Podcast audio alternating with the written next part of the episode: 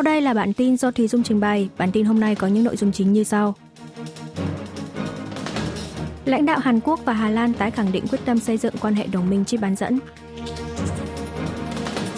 Hàn Quốc, Mỹ và Nhật Bản sắp khởi động chia sẻ thông tin tên lửa Bắc Triều Tiên theo thời gian thực. Miền Bắc ca ngợi vụ phóng vệ tinh trinh sát là thành tựu lớn nhất năm 2023.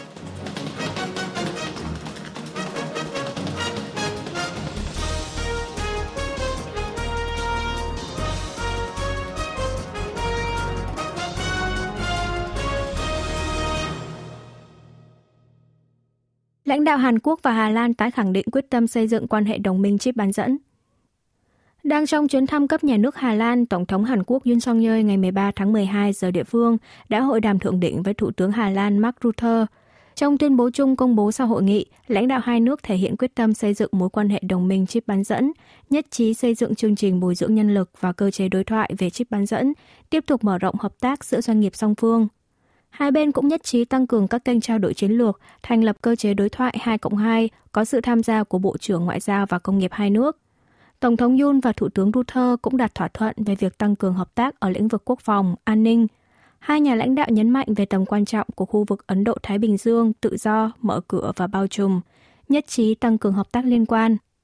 Bên cạnh đó, hai nước nhất trí tăng cường hợp tác ở lĩnh vực năng lượng không phát thải carbon, trong đó có năng lượng điện nguyên tử, năng lượng tái tạo và hydro, nhằm đối phó với biến đổi khí hậu, đạt được mục tiêu trung hòa carbon.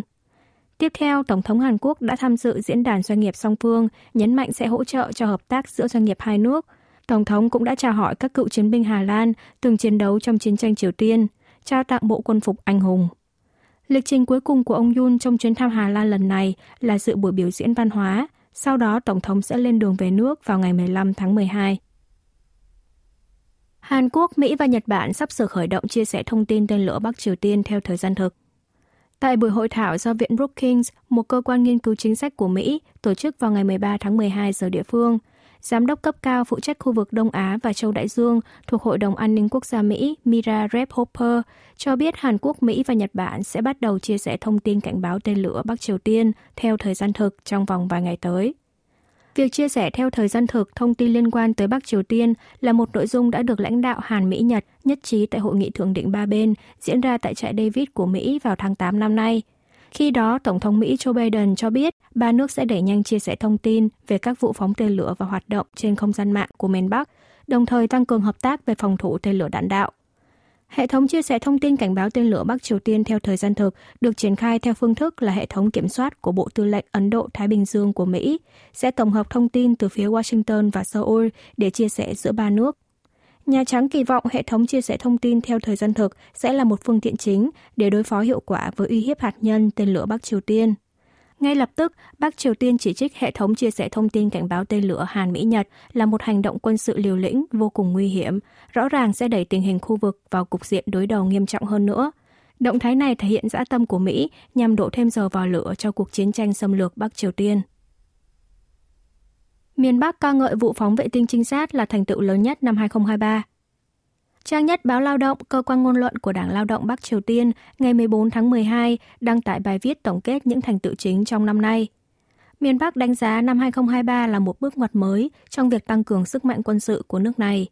Bài báo ca ngợi vụ phóng thành công vệ tinh trinh sát quân sự và sự ra mắt tàu ngầm tấn công hạt nhân chiến thuật là những thành quả lớn nhất trong năm nay. Sau hai lần phóng thất bại vào tháng 5 và tháng 8, Tới ngày 21 tháng 11 vừa qua, Bình Nhưỡng đã phóng lần 3 thành công vệ tinh trinh sát quân sự Malikyong 1.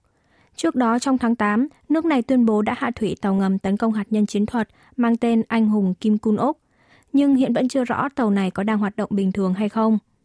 Báo Lao động cũng liệt kê một số thành quả chính khác trong năm 2023 như củng cố được mối quan hệ đoàn kết hữu nghị với Nga, khối lượng thi công xây dựng nhà ở tại thủ đô Bình Nhưỡng gia tăng.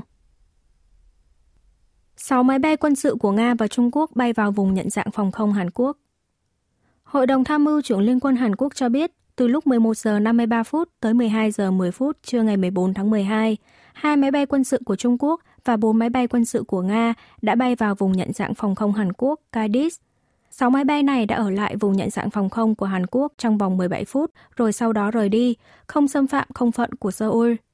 Hội đồng tham mưu trưởng Liên quân cho biết đã phát hiện ra máy bay quân sự của Nga và Trung Quốc trước khi các máy bay này tiến vào Cadiz.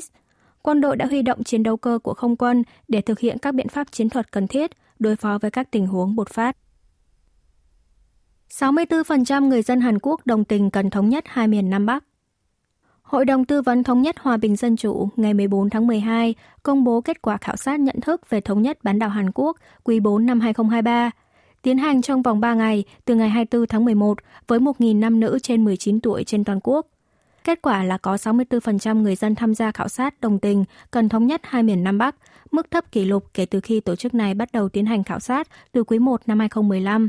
giảm 6,4% so với cuộc khảo sát cùng kỳ năm ngoái. Có 47,2% người dân tham gia khảo sát coi Bắc Triều Tiên là đối tượng thù địch, cần cảnh giác. 40,6% cho rằng miền Bắc là đối tượng cần hợp tác và viện trợ. Về bài toán xúc tiến ưu tiên trong chính sách thống nhất và chính sách với miền Bắc, 38,9% người tham gia khảo sát cho rằng cần bình thường hóa quan hệ liên triều, chiếm tỷ lệ nhiều nhất. Sau đó lần lượt là việc phi hạt nhân hóa Bắc Triều Tiên, giải quyết vấn đề nhân quyền và nhân đạo miền Bắc, lan tỏa sự đồng thuận về thống nhất trong và ngoài nước. Bên cạnh đó, 48,9% người dân cho rằng tình hình quan hệ liên triều năm sau sẽ xấu hơn năm nay, 5,6% ý kiến nhận định ngược lại. Cơ quan Tài chính Hàn Quốc rà soát thị trường sau quyết định đóng băng lãi suất lần 3 của Fed. Đêm hôm 13 tháng 12 giờ Hàn Quốc, Ủy ban Thị trường Mở Liên bang FOMC thuộc Cục Dự trữ Liên bang Mỹ Fed đã quyết định đóng băng lãi suất cơ bản ở mức 5,2 đến 5,5% trên một năm, nối tiếp hai lần trước đó vào tháng 9 và tháng 11. Quyết định này khiến thị trường kỳ vọng lãi suất sẽ sớm giảm trên thị trường tài chính quốc tế. Chính phủ Hàn Quốc nhận định giá cổ phiếu và tỷ giá hối đoái tại thị trường tài chính trong nước gần đây có diễn biến tương tự với các nước lớn, nhìn chung tương đối ổn định. Mặc dù vậy, chính phủ cũng chỉ ra các yếu tố rủi ro tiềm ẩn như gánh nặng lãi suất cao, bất ổn gia tăng trên nền kinh tế thế giới như tình hình Trung Đông, các khoản cho vay của tổ chức tài chính phi ngân hàng đối với dự án bất động sản. Trong một diễn biến liên quan, vào sáng ngày 14 tháng 12, Ngân hàng Trung ương Hàn Quốc cũng tổ chức cuộc họp rà soát tình hình thị trường dưới sự chủ trì của Phó Thống đốc Yu Sang-dae. Đánh giá sau đợt FOMC đóng băng lãi suất lần trước, chỉ số lạm phát của Mỹ đã hạ nhiệt, thị trường hình thành kỳ vọng về sự chuyển đổi đường lối chính sách của Fed. Ngân hàng Trung ương Hàn Quốc sẽ giám sát chặt chẽ về xu hướng lạm phát, tình hình kinh tế, sự thay đổi chính sách tiền tệ của Mỹ, đồng thời ra soát ảnh hưởng tới thị trường trong nước.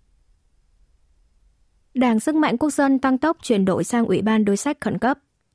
Chỉ còn 4 tháng nữa là tới tổng tuyển cử, chính giới Hàn Quốc đang tập trung tìm kiếm đối sách nhằm đối phó với tình hình mới của đảng mình. Sau khi ông Kim Ki-hyun tuyên bố từ chức Chủ tịch Đảng Cầm quyền Sức mạnh Quốc dân vào ngày 13 tháng 12, đảng này quyết định đẩy nhanh chuyển đổi sang cơ chế Ủy ban đối sách khẩn cấp do thiếu người lãnh đạo. Vấn đề quan tâm lớn nhất giờ đây là ai sẽ là người nắm giữ vị trí Chủ tịch Ủy ban. Đại diện Đảng Sức mạnh Quốc dân tại Quốc hội Yoon Jae-ok hiện là quyền Chủ tịch Đảng, cho biết đảng cầm quyền sẽ nhanh chóng bổ nhiệm một người có đủ năng lực, được người dân ủng hộ để lãnh đạo đảng giành thắng lợi trong cuộc tổng tuyển cử năm sau. Đảng cầm quyền phải đổi mới một cách nghiêm túc và nhanh chóng hơn đảng đối lập thì mới nhận được sự tin tưởng của người dân trong tổng tuyển cử sắp tới. Một ngày sau khi Chủ tịch Đảng cầm quyền từ chức, nội bộ Đảng đối lập Dân chủ đồng hành cũng dấy lên nhiều ý kiến yêu cầu Chủ tịch Đảng Lee Jae-myung từ chức. Các nghị sĩ cho rằng việc đổi mới đảng chính là thực hiện đạo lý với người dân. Tổng dân số Hàn Quốc sẽ rơi khỏi ngưỡng 40 triệu người vào năm 2072. Cục Thống kê Quốc gia Hàn Quốc ngày 14 tháng 12 công bố tài liệu ước tính dân số tương lai, dự báo về tình hình dân số Hàn Quốc trong vòng 50 năm tới, từ năm 2022 đến năm 2072. Trong đó, Cục Thống kê dự báo tổng dân số Hàn Quốc sẽ tăng lên 51,75 triệu người vào năm 2024, rồi sẽ giảm dần và rớt khỏi mốc 50 triệu dân, cho tới năm 2050 còn 47,11 triệu người. Đến năm 2072, tổng dân số sẽ rơi khỏi ngưỡng 40 triệu người, còn 36,22 triệu người, mức tương tự như năm 1977. Nguyên nhân giảm dân số là do số trẻ sơ sinh liên tục giảm.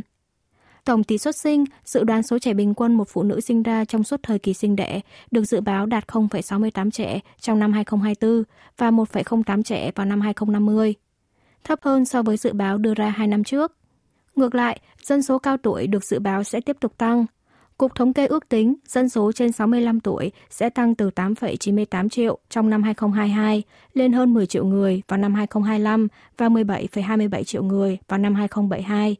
Theo đó, dự báo về tuổi thọ kỳ vọng của người Hàn sẽ tăng dần qua các năm, tới năm 2050 là 88,6 tuổi, năm 2072 là hơn 90 tuổi. Ngoài ra, Cục Thống kê tính toán rằng số người nước ngoài nhập cư vào Hàn Quốc kể từ năm 2030 sẽ tăng thêm khoảng 55.000 người mỗi năm, cao hơn so với quy mô mà cơ quan này dự đoán cách đây 2 năm là từ 30.000 đến 40.000 người hàng năm. Quý vị và các bạn vừa nghe xong bản tin của Đài Phát thanh Quốc tế Hàn Quốc KBS World Radio. Tiếp theo là chuyên mục tiếng Hàn qua phim ảnh do Y Trong Ân trình bày.